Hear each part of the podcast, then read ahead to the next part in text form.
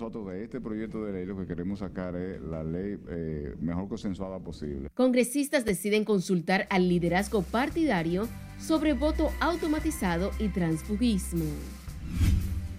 Estamos peor que en serio, porque ahora estamos más rápidos.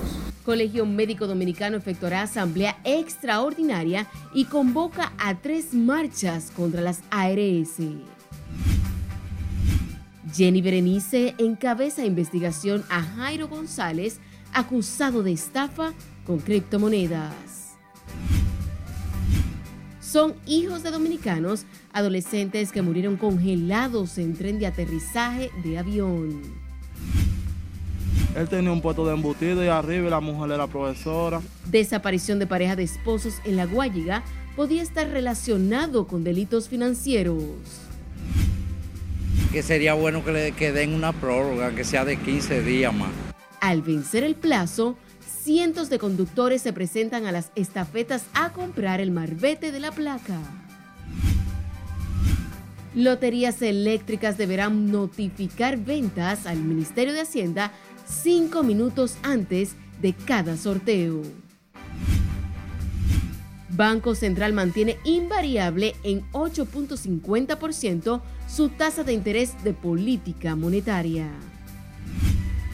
Y el joven dominicano, la joven dominicana, es de la mejor calidad en todo el mundo. Y el presidente Luis Abinader encabeza esta noche la vigésima séptima edición del Premio Nacional de la Juventud.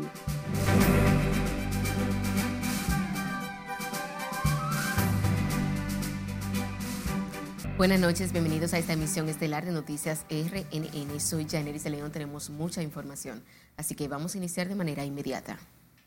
Lo hacemos con la Comisión Especial del Senado que estudió el proyecto de modificación al régimen electoral, quien aseguró que la iniciativa será aprobada este miércoles en segunda lectura y acordó convocar al liderazgo político posteriormente para consensuar algunos artículos de esta pieza. Jesús Camilo tiene reporte en directo desde el Congreso Nacional. Buenas noches, pasamos contigo. Muchas gracias, buenas noches. Los legisladores esperan que la pieza corra la misma suerte que en la primera lectura, cuando fue aprobada a unanimidad. El presidente de la Comisión de Senadores que estudió el proyecto de modificación al régimen electoral, Ricardo de los Santos, informó que consultarán al liderazgo político a fin de consensuar los puntos controversiales, como el voto automatizado a futuro y el transfugismo. Porque nosotros de este proyecto de ley lo que queremos sacar es la ley eh, mejor consensuada posible. Y en eso estamos tratando de construir los consensos necesarios para que esta ley pase sin mayores traumas. Aunque aseguran que no es la ley perfecta, plantean que es la normativa posible que vendría a transparentar los procesos electorales por venir y a fortalecer la democracia nacional. Si nosotros no incluimos, incluimos ahora lo que tiene que ver con la automatización del voto y, la, y de la, el escrutinio, ¿cuándo va a ser? Porque no vamos a tener una modificación cada cuatro años. De igual manera, si nosotros no eliminamos el, el transfugismo tan pernicioso para la partidocracia dominicana y para la democracia, ¿cuándo lo vamos a eliminar?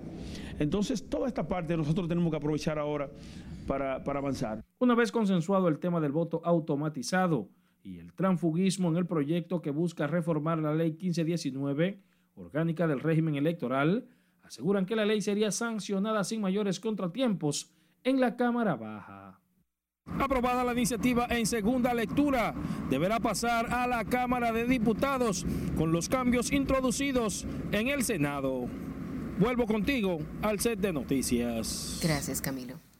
La Junta Central Electoral recordó este martes a los movimientos y organizaciones políticas que el plazo para recibir documentos para su reconocimiento vence el próximo sábado dieciocho de febrero a las doce de la medianoche. En un comunicado publicado en la cuenta de Twitter, la Junta explicó que el plazo atiende al calendario de actividades administrativas y plazos legales del dos mil veinticuatro y el artículo dieciséis de la Ley treinta y tres dieciocho de partidos, agrupaciones y organizaciones políticas.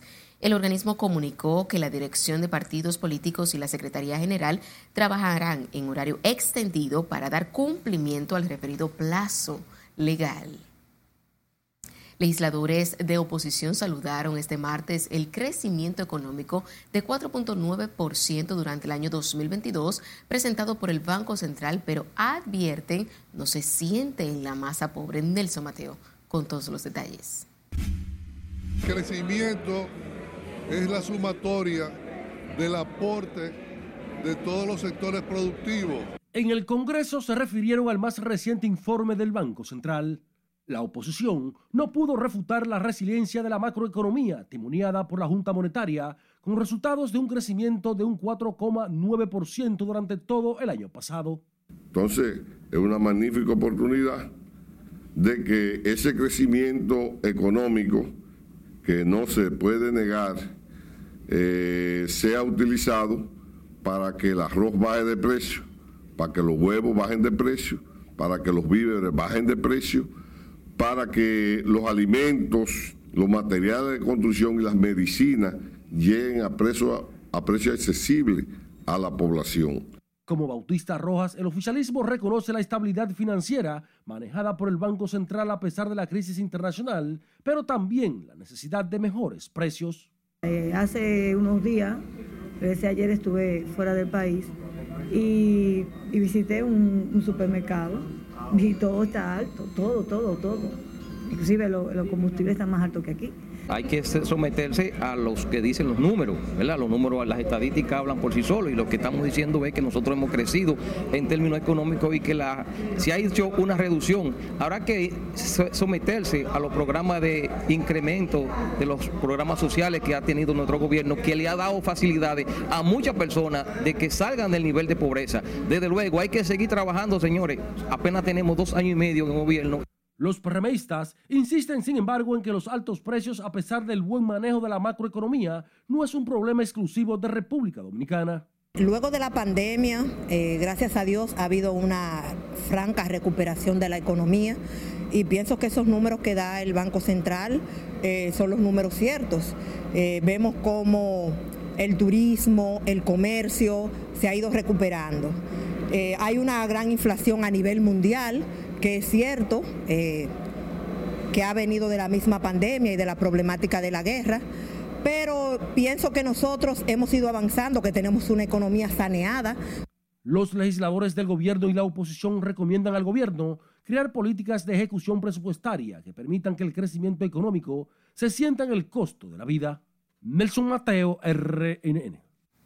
Y sepa que el Banco Central decidió mantener invariable su tasa de interés de política monetaria en ocho punto cincuenta por ciento anual, mientras que la facilidad permanente de expansión de liquidez permanece en nueve punto cero cero por ciento anual, al igual que la tasa de depósitos remunerados, que seguirá en ocho punto cero cero por ciento anual. Esta decisión se basa en una evaluación exhaustiva del comportamiento reciente de la economía, especialmente de la inflación. En ese orden, los precios de la mayoría de las materias primas, particularmente el petróleo, se han moderado al tiempo que se han reducido los costos globales del transporte de contenedores. El gobierno, a través del Ministerio de Hacienda, realizó una recompra por treinta y siete mil doscientos veintiuno millones del bono internacional indexado a pesos dominicanos con vencimiento en el dos mil veintitrés y emitió valores indexados tanto en moneda local como extranjera. Los recursos provenientes de esas emisiones, por un monto total equivalente a mil ochocientos millones de dólares, se utilizarán para la recompra de títulos referidos, al igual que para cubrir parte de las necesidades del presupuesto general del Estado del año dos mil veintitrés. En otra información, empresarios y patronos se mostraron en disposición de revisar los salarios y llegar a un consenso sobre un aumento general de los salarios, tomando en consideración el costo de la canasta familiar y los estragos de la inflación. Ana Luisa Peguera nos presenta el reporte. La posibilidad de un aumento salarial a los empleados públicos. En su propuesta inicial, el sector sindical plantea un incremento general de salarios de un treinta y cinco por ciento, en tanto el sector empresarial apela al diálogo tripartito para discutir allí los pormenores del pedimento. La Confederación Autónoma Sindical Clasista que preside Gabriel del Río plantea que se hace imperante un reajuste salarial ante los estragos de la inflación frente a la canasta básica, a lo que no se resistió la presidenta de la Confederación Patronal Dominicana, Laura Peña Izquierdo. Nosotros esperamos que nuestra propuesta ellos la vean positiva, porque sabemos cuál es la situación del costo de la vida de nuestra gente. Ellos también compran, ellos comen también y saben cómo ha aumentado todo, cómo la inflación, que aunque no viene de nuestro país, es una inflación importada, pero está afectando. Claro que sí, claro que sí, tenemos que hacer una revisión de los salarios, el tema de la inflación, todo eso sí lo reconocemos, pero tenemos que sentarnos en la mesa a discutir cuánto sería ese acuerdo, y eso no lo sabemos, cuánto sería. El sector empresarial también se manifestó a favor de la revisión e incremento salarial, mientras otros actores plantean manejar el tema con cautela. El salario que se va a discutir es el salario no sectorizado, porque ustedes saben que cada sector tiene su esquema salarial. En lo particular entiendo que debiera haber un solo salario mínimo, pero es una posición muy particular. Pero los sectores manejan su salario de manera independiente eh, y ahora se va a discutir el tema de los salarios no sectorizados. Yo creo que la ley dispone que hay posibilidades de tú convocar el comité de salario anticipadamente. Sin embargo, creo que es importante tener cautela para no afectar o promover mayores índices inflacionarios. Eh, las variables salariales son variables que pueden causar impacto en la economía. Los sindicalistas y empresarios coincidieron en la juramentación de la nueva directiva de Copardón. Ana Luisa Peguero, R N N. La Unión Arrocera Dominicana alertó este martes que el arroz criollo está amenazado por las importaciones libres de aranceles desde el territorio estadounidense a partir de enero del año dos mil veinticinco, según lo establece el Acuerdo de Libre Comercio con Estados Unidos y Centroamérica D R-CAFTA, el cual es signatario. Dicen que el principal rubro de la canasta básica familiar dependerá de la producción extranjera, comprometiendo la soberanía alimentaria, destruyendo a ese sector y dejando sin sustento a treinta y dos productores, treinta y dos mil productores y ochenta mil empleados directos e indirectos. Que los productores necesitamos, y ustedes como periodistas necesitan también, que este sector siga en el camino que va. Una salvedad. El sector arrocero mueve más de cuatrocientos, quinientos mil empleos directos e directo, indirectamente. Los productores en este momento estamos agarrados de Dios, la Virgen de Altagracia, del presidente, que lo veo muy preocupado por esta situación, igual que el caso de Haití. También donde quiera que está, ella habla de D R C A F T A y que sabe que este país no aguanta que nos quiten la comida. Incluso, yo me voy más lejos, en este país, el producto más esencial que hay es el arroz. Ahí siguen los plátanos y los huevos. Lo que el sector está pidiendo es un arreglo bilateral y a lo que embajadora supongo se refirió es a dejar el tratado funcionando como sigue funcionando y que se le busque un buen dominicano, un bajadero al arroz.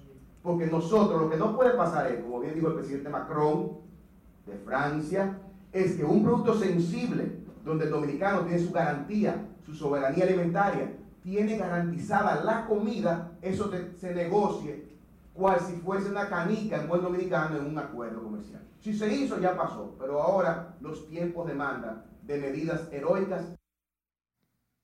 Los productores y parceleros del Cibao aseguran que no es una campaña en contra del Tratado de Libre Comercio, el cual entienden ha favorecido a nuestro país desde el año dos mil cinco, fecha en el que fue firmado.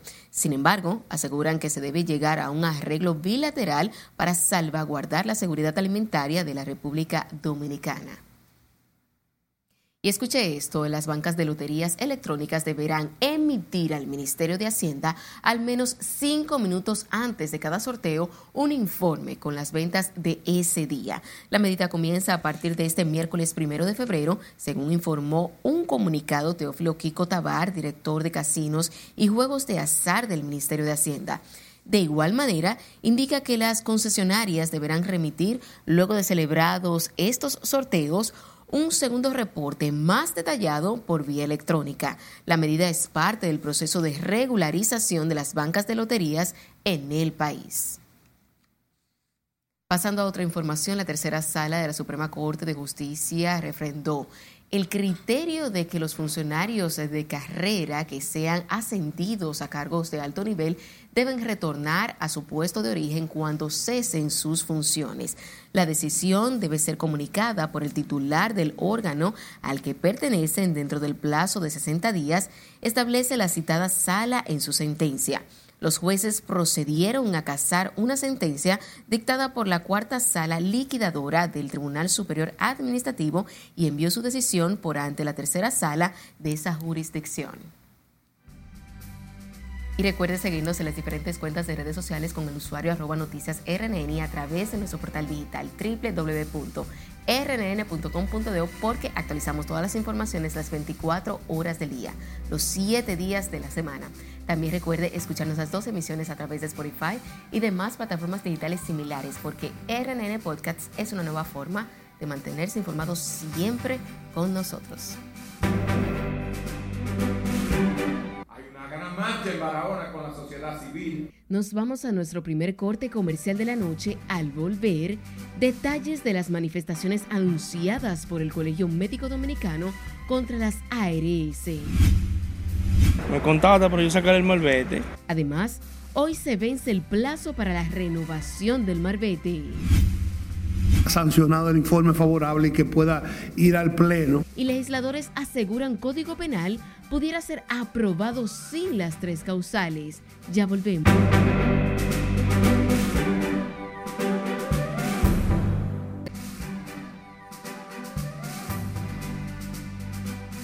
El primer ministro de Haití, designado por el Consejo de Transición, conocido como el Acuerdo de Montana, presentó este martes su renuncia, mientras que la crisis democrática y de seguridad se agudiza en el vecino país. Con esta información damos paso al resumen de las internacionales a cargo de nuestra compañera Catherine Guillén. Buenas noches. Gracias, muy buenas noches. Según explicó el exfuncionario, con su renuncia busca facilitar futuras negociaciones con otros sectores vitales de la sociedad. El ex senador Steven Benoit presentó su renuncia como primer ministro de Haití, designado por el Consejo de Transición, conocido como el Acuerdo de Montana, un año después y sin que el cargo haya sido instaurado de forma efectiva.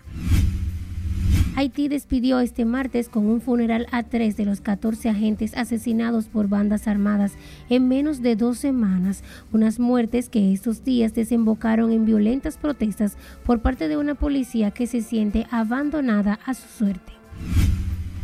Un chofer cubano de la brigada médica de ese país en Haití fue secuestrado hace una semana, según informaron este martes medios oficiales de la isla que citan al Ministerio de Salud Pública.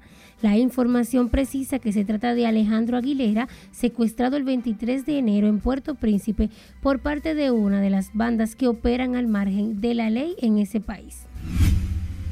Cambiamos de tema. Las autoridades estadounidenses acusaron este martes a Rusia de incumplir los términos del nuevo tratado de reducción de armas estratégicas al negarse a permitir la presencia de inspectores en sus territorios y obstaculizar los esfuerzos de Washington para abordar dicha cuestión. Según destacó el Departamento de Estado estadounidense, la postura de Rusia no solo impide a Washington ejercer importantes derechos en virtud del tratado, sino que también amenaza la viabilidad del contrato de armas nucleares entre ambas naciones. El Congreso peruano aplazó por tercera vez el debate y la votación de un proyecto de ley para adelantar a octubre de este año las elecciones generales, lo que incluye comicios presidenciales y legislativos, tras establecer que la sesión parlamentaria se celebrará mañana miércoles. Y finalizamos este recorrido internacional con un equipo de rescatistas que tuvo que organizar un verdadero operativo para rescatar al oso pardo Fyodor, que estaba atrapado en un neumático en el Parque Hípico Nacional Rus, cercano a Moscú. El animal se atascó en el neumático mientras jugaba y no pudo liberarse. El oso fue temporalmente sedado para que los rescatistas le quitaran el neumático. Todo el procedimiento para rescatarles tomó alrededor de siete minutos. Hasta aquí las noticias internacionales de esta noche. Paso contigo. Gracias, Catherine. Retomando con las informaciones nacionales, el Colegio Médico Dominicano anunció nuevas manifestaciones, llamó a asamblea extraordinaria y mantiene paralizadas unas seis administradoras de riesgos de salud en rechazo a la resolución del Consejo Nacional de Seguridad Social que incrementa un quince y un veinte por ciento a los prestadores. Sila Disla Aquino tiene la historia. Estamos peor que en serio porque ahora estamos más rápidos. La crisis entre el Colegio Médico y las A R S se agudiza pese al aumento de quince y veinte por ciento que hizo el Consejo de la Seguridad Social a los prestadores de salud. Es que el gremio médico da señales de arreciar la lucha con el anuncio de nuevas manifestaciones, asamblea y de no levantar la suspensión a unas seis administradoras de salud. Mañana hay una asamblea, pero el miércoles ocho de febrero hay una gran marcha en Barahona con la sociedad civil. Y el miércoles veintidós de febrero hay una en Bonao y el domingo primero de marzo hay una en San Juan, como respuesta a todos estos atropellos. Cenencaba dejó claro que aprobar la resolución sin consenso y a pesar de sostener siete encuentros, atizó el descontento de los galenos. Una puñalada trapera, aprovechando que venía un fin de semana largo, creyendo que nos...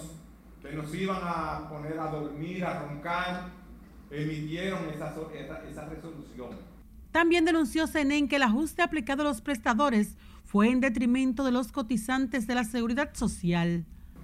La cápita en menos de un año ha subido de mil trescientos veintisiete coma ochenta y uno. La última vez fue en mil cuatrocientos noventa con catorce y actualmente será mil quinientos cincuenta y cinco. Debe de saberse que, a, que en lo adelante por cada afiliado la gente va a tener que pagar cuatro mil seiscientos sesenta y cinco pesos con cuarenta y dos. Las advertencias del Colegio Médico mantienen bajo tensión a los cuatro punto siete millones de afiliados a la Seguridad Social impactados por los enfrentamientos entre las A R S y los galenos. Será mañana a las diez en asamblea donde los médicos darán una respuesta más contundente al Consejo de la Seguridad Social.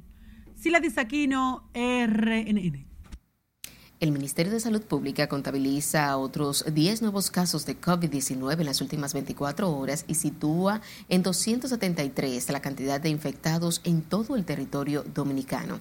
De acuerdo al boletín número mil cuarenta y ocho emitido por el organismo de salud para el día de hoy, los nuevos afectados con el virus fueron detectados en ciento treinta y dos muestras procesadas, lo que eleva la positividad diaria en doce punto cinco por ciento. La nota de salud sostiene además que en las últimas veinticuatro horas no se han notificado nuevos decesos por COVID y mantiene en cuatro mil trescientos ochenta y cuatro la cantidad total de defunciones. La presidenta de la Sociedad Dominicana de Cardiología recomendó a las personas con problemas cardíacos y renales extremar los cuidados contra el cólera debido a que un descuido con esta enfermedad podría ser mortal. Evangelina Concepción enfatizó en la precaución que se debe tener en cocer bien los alimentos y lavar las manos antes de comerlos. El, el cólera es un problema realmente y los pacientes que tienen una afectación cardiovascular deben tener mayor cuidado porque se pueden descompensar. Son los hipertensos, los pacientes con falla cardíaca, los valvulópatas, pacientes que tienen o han hecho síndromes coronarios operados, porque pueden tener alguna deshidratación, alguna alteración electrolítica, que esto puede llevar a algún grado de descompensación de su propia enfermedad. Estas personas corren mayores riesgos de complicación de la mortal enfermedad del cólera, afecciones de la que hasta el momento las autoridades de salud registran cuarenta y tres casos confirmados. Y ahora nos vamos a Santiago, donde residentes del sector La Fe en el distrito Santiago Oeste reclaman de las autoridades ser tomados en cuenta con los asfaltados de sus calles y la construcción de un puente. Junior Marte nos cuenta más. La manifestación de lucha fue encabezada por el pastor Pablo Reña. Exigen la pavimentación de sus calles, así como un puente y el sistema cloacal. que de manera pacífica eh, ha sido siempre coherente en su lucha para evitar agresiones, para evitar abusos. Sin embargo, eso no ha sido posible. Eh, la gobernadora ya visitó esta comunidad, Rosa Santos conoce la situación que se le planteó. Indignados ante la situación, dicen que tienen más de veinte años clamando por las mejores condiciones para el sector La Fe. Y nosotros lo que estamos pidiendo es un chin de asfalto, un chin de cloaca y que nos que no asfalten el chin de, de, del sector que tenemos sin asfalto, para nosotros vivir dignamente. Este puente se derrumbó, se derrumbó con un camión del ayuntamiento. Pero aquí hay cinco calles que están afectadas por esta misma cañada. ¿Eh o no, vecinos? ¡Sí! Entre los sectores afectados por la falta de atención de las autoridades figura La Alegría, Barrio José Manuel, La Mosca, Santa Lucía y otros. Queremos que tenga misericordia, como ella ha trabajado en tantos lugares, que venga por aquí, porque aquí también somos personas y necesitamos. Aquí hay muchos niños que lo que dan es pena cuando no tienen que pedir la clase, cuando, con una llovina ya no pueden cruzar. Entonces queremos que él tenga compasión de cada uno de nosotros. Los afectados afirmaron que las autoridades actuales hicieron el levantamiento en el lugar, pero hasta el momento los trabajos no inician en su barriada. En Santiago, Junior Marte, R N N. Y como cada año, a horas de vencer el plazo para la renovación del marbete, más de doscientos mil propietarios de vehículos no han completado el pago para el derecho a la circulación vehicular correspondiente al año dos mil veintidós dos mil veintitrés. Y a los que no cumplen con este compromiso deberán pagar una multa de dos mil pesos adicionales al pago de impuesto. Mara Ramírez nos cuenta. Lo que diría que... que sería bueno que le que den una prórroga, que sea de quince días más. Para la temporada dos mil veintidós dos mil veintitrés deben renovar un millón seiscientos ochenta y cuatro mil ochocientos treinta y siete vehículos. Ah, usted sabe que somos dominicanos y los dominicanos, la mayoría, siempre dejamos todo para último. A veces sin uno, hasta que, sin uno darse cuenta le, le pasan las cosas. Entonces, eh, como yo trabajo... Eh, salgo a las cuatro y media, siempre ya los bancos ya estaban cerrados cuando yo salía, pero ya hoy nos decidimos a venir a buscar esto ya, porque ya es lo último. ¿Tuve entonces que pedir un permiso? Como ah, tuve que pedir un permisito pequeño, sí. Eh.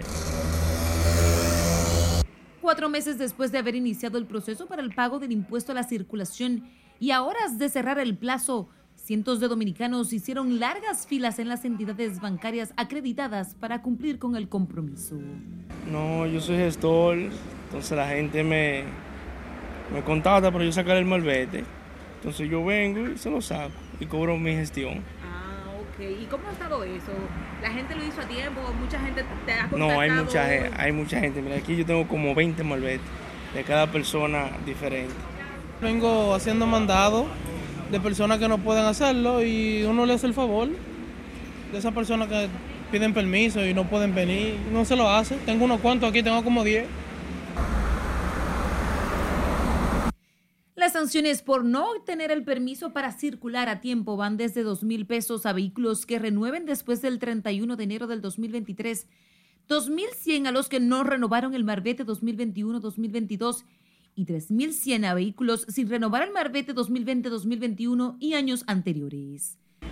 A los que lo dejaron para última hora está bien puesta, porque tenemos tres meses y pico con eso y lo dejamos todo para, lo, para último, dominicano al fin. La Dirección General de Impuestos Internos ha advertido que no habrá prórroga. Concluido el plazo, los propietarios de vehículos deberán acudir a las oficinas de la Dirección General de Impuestos Internos a cumplir con el pago. Margaret Ramírez, R N N. Y una mujer hace pública una denuncia en contra de los miembros del Consejo Estatal del Azúcar por obstruir y romper una pared que ésta tiene en un terreno ubicado en el F A O de Guerrera. Carolina Santana dijo que tiene ya diez años con un negocio que opera en esas tierras y que tiene toda su documentación legal. Y dichas personas van allá y no me dan ninguna justificación. Ya hemos ido a la institución y allá tampoco nos hacen caso.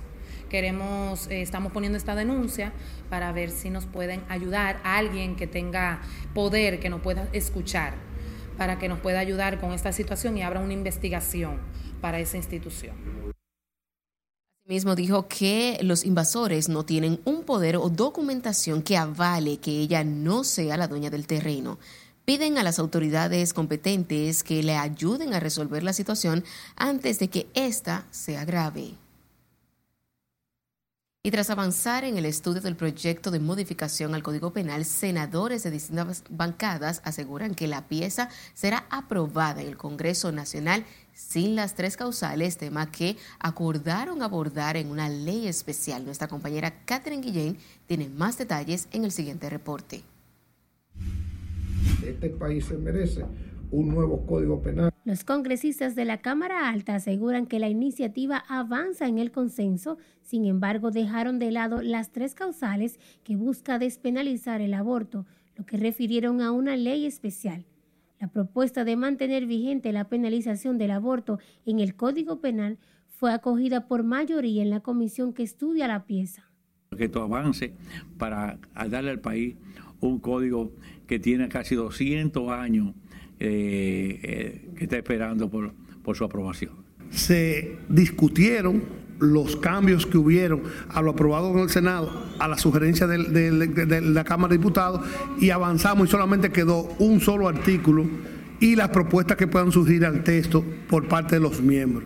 Aseguran que la normativa contiene nuevos tipos penales que vendrían a castigar el delito de manera drástica. Logramos un consenso, el, el consenso posible, la ley posible. No podemos seguir castrando el apoyo, el resultado de esta ley que tiene setenta y pico de, de, de, de temas penales, que no lo tiene el actual porque son temas novedosos, son temas de la época. Este Código Penal fue ampliamente debatido en una bicameral compuesta por senadores y diputados, que luego también fue votado por mayoría absoluta acá en el Senado.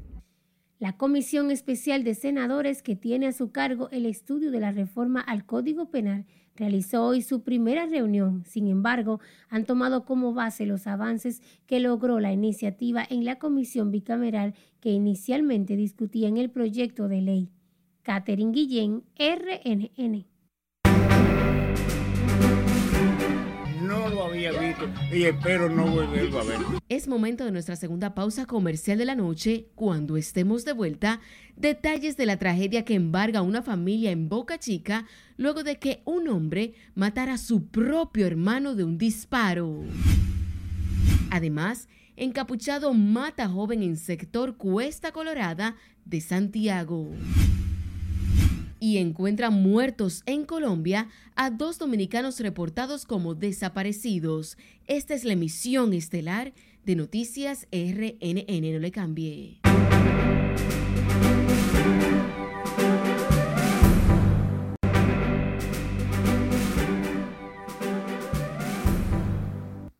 Iniciamos este bloque con un hecho sangriento. Un hombre mató a su hermano de un disparo supuestamente porque le había dado una bofetada a su hija en el sector Monte Adentro de La Caleta en Boca Chica. Nuestra compañera Catherine Guillén se trasladó al lugar y nos preparó el siguiente reporte. Digo, para mí se siente incómodo porque eran dos hermanos de padre y madre. La comunidad de Monte Adentro, en la Caleta de Boca Chica, se encuentra consternada luego de que una tragedia familiar se escenificara el pasado domingo en la noche, donde un hermano le quitó la vida a otro durante una discusión, luego de que la víctima supuestamente le diera una galleta a la hija del homicida. Eran las nueve de la noche y yo estaba acostado. Yo me di cuenta como al otro día. De ahí para adelante no se decía nada. Él era bien, él, ese, él mismo lo, era muy, lo veía muy bien, muy tranquilo, pero se sacó mala cosa. El hombre, identificado como Enriquito, de sesenta y dos años, mató de un disparo a su hermano Daniel Antonio Morel Tejada, de treinta y ocho, a quien le conocían como Jabao. Según los vecinos, ninguno había presentado una conducta agresiva previa a este hecho. Yo no lo había visto.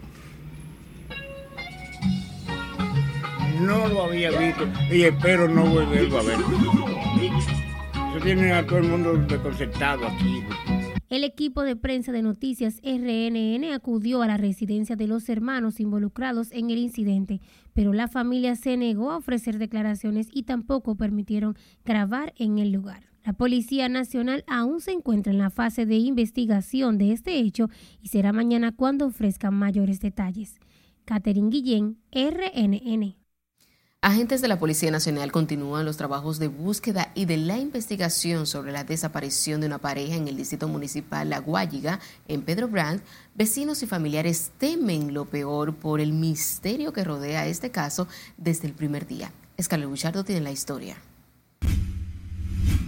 La desaparición de Elizabeth Almarante Pacheco y Luis Miguel Jaques Rodríguez mantiene en vilo a los comunitarios de La Guayiga, que aseguran no han tenido momentos de paz desde que ocurrió el hecho. Yo me siento preocupada por la situación de cómo está esto por aquí. La situación mantiene consternados a los vecinos del hombre y la mujer de treinta y dos y veinticuatro años, que tienen sus reservas sobre el caso. Bueno, yo me siento triste porque ella estudió conmigo en el liceo de ahí, de primero hasta cuarto, y siempre la he conocido tranquila, pero dígame, tiene casi una semana, nueve, ocho días tiene, hoy, porque es martes, hace, fue el lunes. ¿Lo sorprendió esto a usted? Sí, a mí me sorprendió mucho, porque yo la conocí hace tiempo allá, muchachita. Uno está asustado y todo eso, porque, dime a ver, eso nunca había ocurrido, esa eh, cosa así de que desaparecerse gente por aquí. ¿Tú la conocías a ella? Yo no la conocía muy bien, yo lo, pero ella cruzaba y venía aquí a comprar y todo, pero hasta ahora... Una persona normal, tranquila. Uh-huh. El hermetismo impera en los alrededores de la casa donde la pareja fue vista por última vez por quienes residen en esta comunidad, preocupados por los actos criminales. Bien mal estamos, pero yo no salgo de mi casa, yo no me salgo para mi casa, para ir colmado y a la banca. Esas son mis salidas. ¿Se sienten inquietos ustedes? Bueno, cuando yo vivo no se oye casi nada, ni la música. Él tenía un puesto de embutido y arriba, y la mujer era profesora, pero de que a fondo no lo conocía bien, ¿no? ¿Ustedes se sienten inquietos con esta situación? Pero claro, ya yo a las seis estoy en mi casa, ya o a las siete, yo no concho esa hora. ¿Por qué? Por la delincuencia que hay aquí, tú sabes. Según fuentes extraoficiales, la pareja desaparecida habría implementado un mecanismo de estafa tecnológica para obtener informaciones de las tarjetas de crédito de sus víctimas y de evitar los fondos. A ocho días de la desaparición de Luis Miguel y Elizabeth, agentes de la policía continúan con los trabajos de investigación en busca de pistas que permitan encontrar a la pareja y esclarecer el hecho. Escarlet Guillardo, R N N. Un hombre encapuchado mató a balazos a un joven de veinticuatro años en el sector Cuesta Colorada, en la ciudad de Santiago. La víctima fue identificada como Rudanis Campos, quien presenta cinco impactos de bala en distintas partes del cuerpo y, según la Policía Nacional, tenía varios registros por robo y otros delitos. Según versiones, el joven fue atacado a tiros por un encapuchado mientras se encontraba parado en una esquina conversando con otras personas. El titular de la Procuraduría Especializada contra la Corrupción Administrativa, Wilson Camacho, aseguró este martes que en el combate a la corrupción y la impunidad no debe haber medias tintas. A través de un mensaje de Twitter, Camacho dijo que República Dominicana continúa mejorando en el índice de percepción de la corrupción. El índice de percepción de la corrupción de este año revela que los niveles de corrupción están estancados en todo el mundo. El magistrado expresó que el país pasó de treinta a treinta y dos puntos, avanzando cinco posiciones para convertirse en el número ciento veintitrés de los ciento ochenta países estudiados. En otra información, el movimiento cívico Participación Ciudadana llamó a las autoridades del Estado en todos sus poderes a incrementar los esfuerzos para atacar los casos de corrupción y continuar avanzando en contra de ese mal, como lo establece un informe de Transparencia Internacional. Al presentar los resultados del Índice de Percepción de la Corrupción del año dos mil veintidós, el órgano indicó que, a pesar de que la República Dominicana se percibe menos actos de corrupción, sigue cazando malas notas en esa materia. Medidas contundentes para combatir la corrupción y fortalecer las instituciones públicas facilita las actividades de la criminalidad organizada, debilita la democracia y los derechos humanos y amenaza el logro de los objetivos de desarrollo sostenible. También propicia la violencia, el daño ambiental y la migración a lo largo del hemisferio, afirma Transparencia Internacional en el documento dado a conocer el día de hoy en Berlín. Que apela a ser más transparente en la lucha contra la polución de la impunidad. Sin embargo, lamentablemente las últimas sentencias que hemos visto, pues le va quitando ese deseo al pueblo dominicano y, y va eh, perpetuando quizás el conformismo otra vez. Entonces eso sí tenemos que cambiar. Y, y yo... Los representantes de Participación Ciudadana indican que la República Dominicana tiene el reto de continuar la lucha por la institucionalidad democrática, la transparencia y el fortalecimiento del sistema de justicia para poner fin a la impunidad. La procuradora adjunta y directora de persecución del Ministerio Público, Jenny Berenice Reynoso, es quien encabeza la investigación a la empresa Harvest Trading Cap y a su propietario Jairo González, luego de que se formalizaran cincuenta denuncias en su contra por estafa. González supuestamente realizó una estafa millonaria con la inversión de criptomonedas y en la bolsa de valores a personas que confiaron en su compañía. El joven de veintinueve años aseguró que ideó su empresa hace ocho años y que la registró en el año dos mil diecinueve.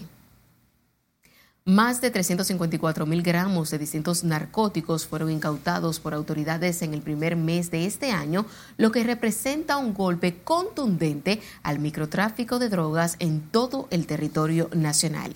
Durante operativos y allanamientos, las autoridades ocuparon cincuenta mil seiscientos cincuenta y cuatro gramos de cocaína, más de trescientos mil gramos de marihuana, más de mil quinientos de crack y más de cuatrocientos mil gramos de heroína, además de casi trescientas mil pastillas de éxtasis. Además, fueron detenidas dos mil doscientas treinta y cinco personas, diez armas de fuego confiscadas, decenas de cuchillos y machetes, además de radios de comunicación, doce balanzas, tres carros, ciento sesenta y dos motocicletas y dinero en efectivo. Los adolescentes dominicanos Fernando González, de catorce años, y Kivens Jaisen, de quince años, dejaron sus casas el treinta y uno de diciembre.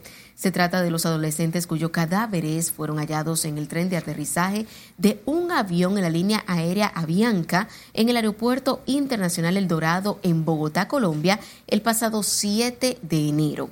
Sus familiares denunciaron su desaparición a la Policía Nacional el día cinco de enero y el viernes trece las autoridades le notificaron que eran los jóvenes hallados congelados en el tren de aterrizaje del avión.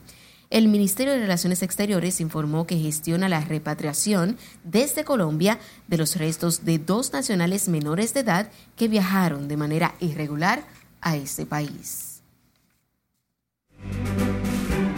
El premio Padre Luis Rosario, en honor a este salesiano que dedicó su vida. Nos vamos a nuestro último corte de la noche. Cuando estemos de vuelta, presidente Luis Abinader encabeza Premio Nacional de la Juventud.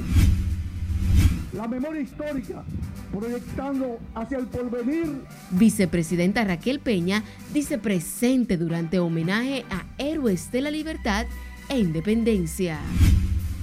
Él también usa el mapa, él está claro que sí, que él usa el mapa. Y la Rosmarie se queja al ser multada por agente de tránsito. No le cambie, que ya volvemos.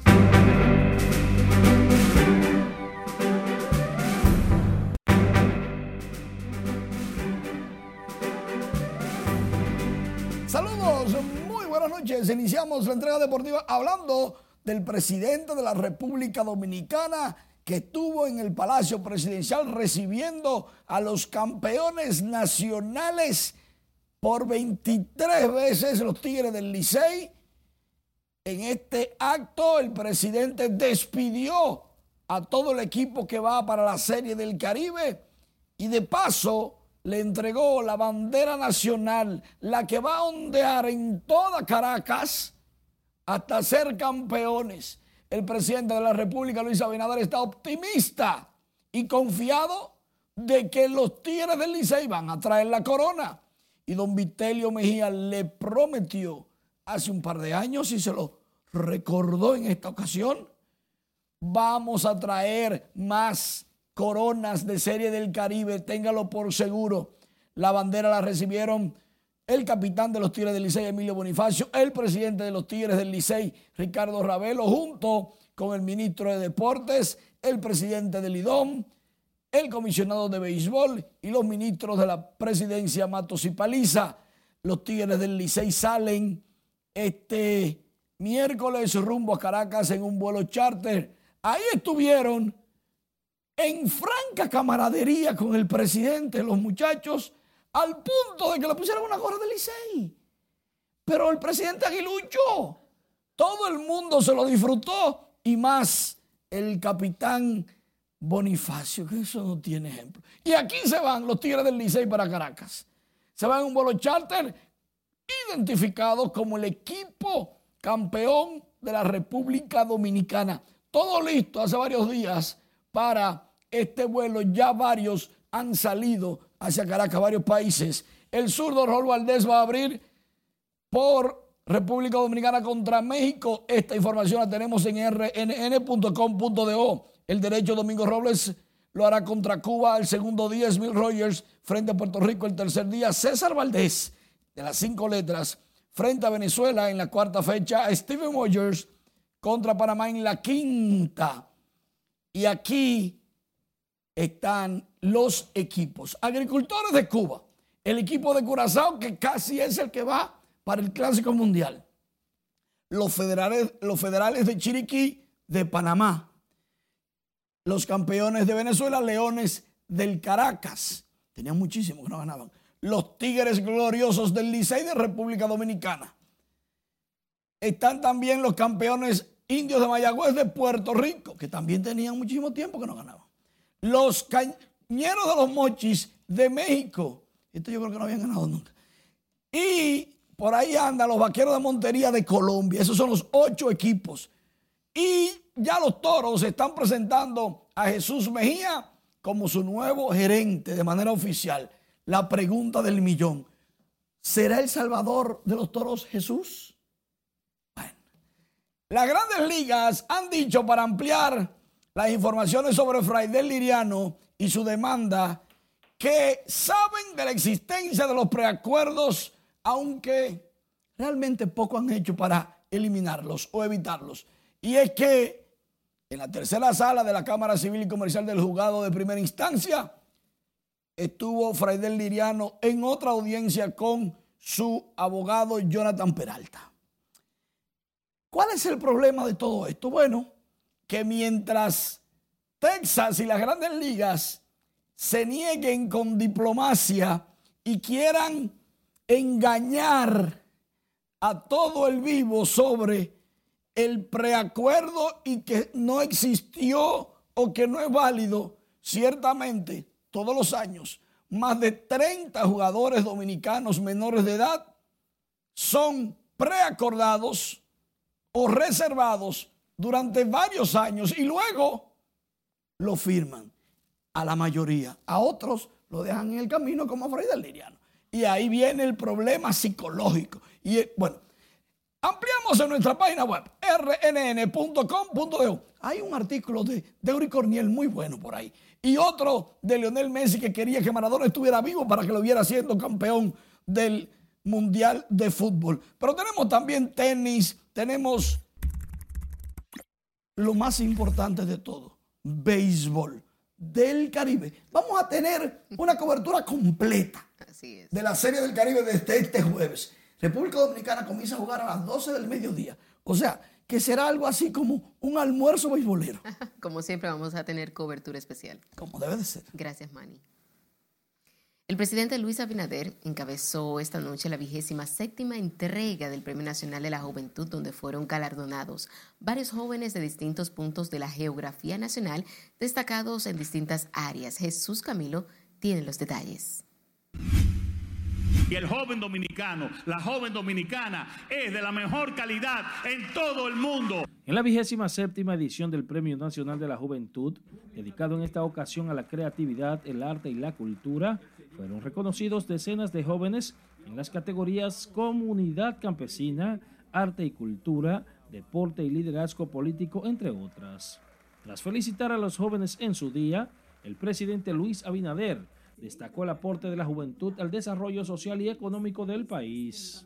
Yo quiero que estos jóvenes que tengan ya esta ideología de ir al gobierno a servir, de ir al gobierno a trabajar con eficiencia, de ir al gobierno a trabajar con transparencia, de ir al gobierno a servirle a su país. El ministro de la Juventud, Rafael Félix García, ratificó su compromiso de seguir impulsando iniciativas a favor de los jóvenes dominicanos. Ser joven significa buscar nuevos desafíos y enfrentar nuevos retos. La perseverancia es el talento de los triunfadores. La disciplina es el medio para lograrlo y el trabajo es la contraseña para llegar al éxito. Los jóvenes fueron reconocidos además por su contribución a los derechos humanos de la mujer, emprendedurismo y preservación al medio ambiente. En el evento estuvieron presentes además el presidente del Senado, Eduardo Estrella, los ministros de la Presidencia y Administrativo, Joel Santos y José Ignacio Paliza respectivamente, entre otros funcionarios y personalidades. Jesús Camilo, R N N. El Ministerio de la Juventud junto al MESID entregará más de quince mil becas en áreas de mayor empleabilidad para combatir el desempleo y generar oportunidades para los más jóvenes. Así lo afirmó este martes el ministro de la Juventud tras encabezar una misa en la Catedral por la celebración del Día Nacional de la Juventud. Laura Lamar con más.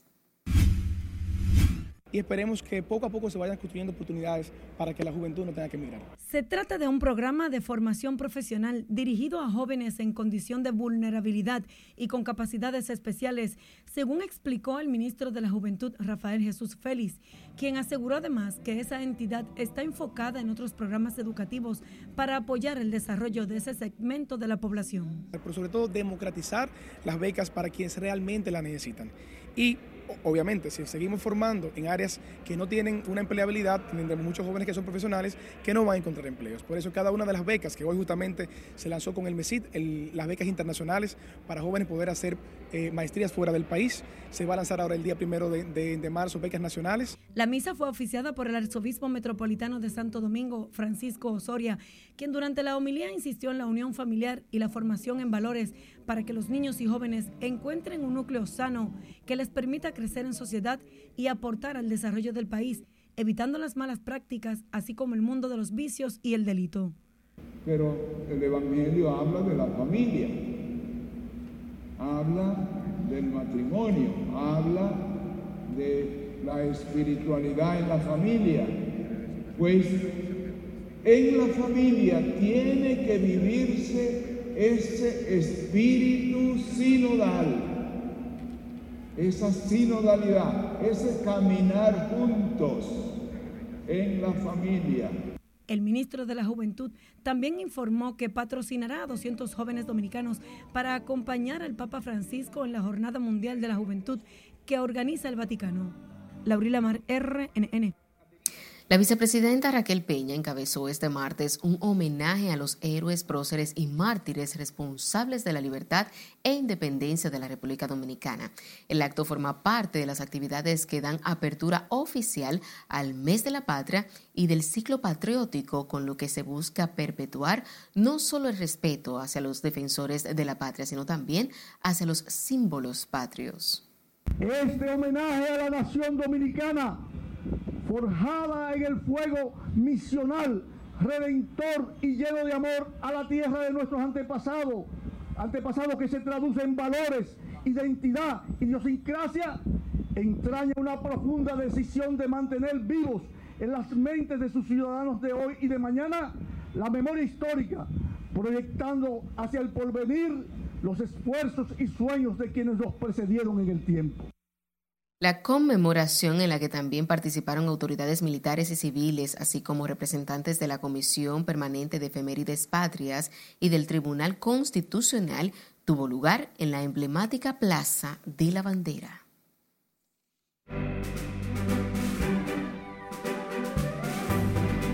La Rosmarí se molesta por recibir multa de tránsito y presentan un adelanto de la colaboración de Romeo Santos junto a Karol G.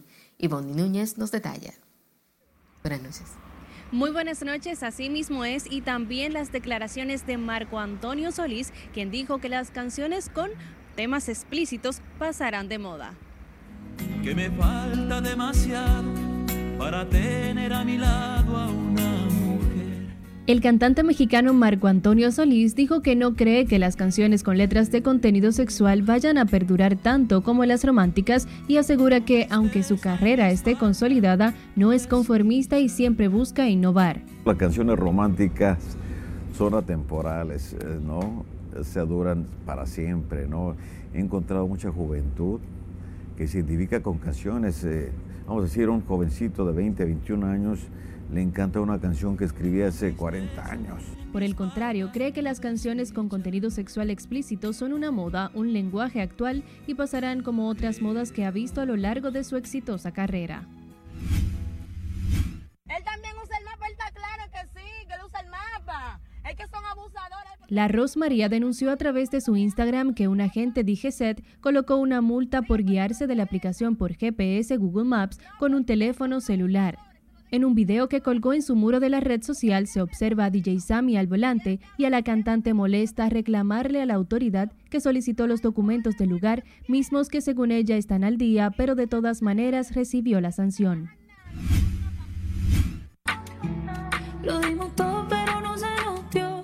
Karol G anunció que pasado mañana lanzará su tema Por Si Volvemos en colaboración con el bachatero Romeo Santos, canción que forma parte de su próximo álbum Mañana Será Bonito, que también estrenará pronto. De su lado, el rey de la bachata compartió con sus seguidores un corte donde disfruta de una parte del tema desde su vehículo.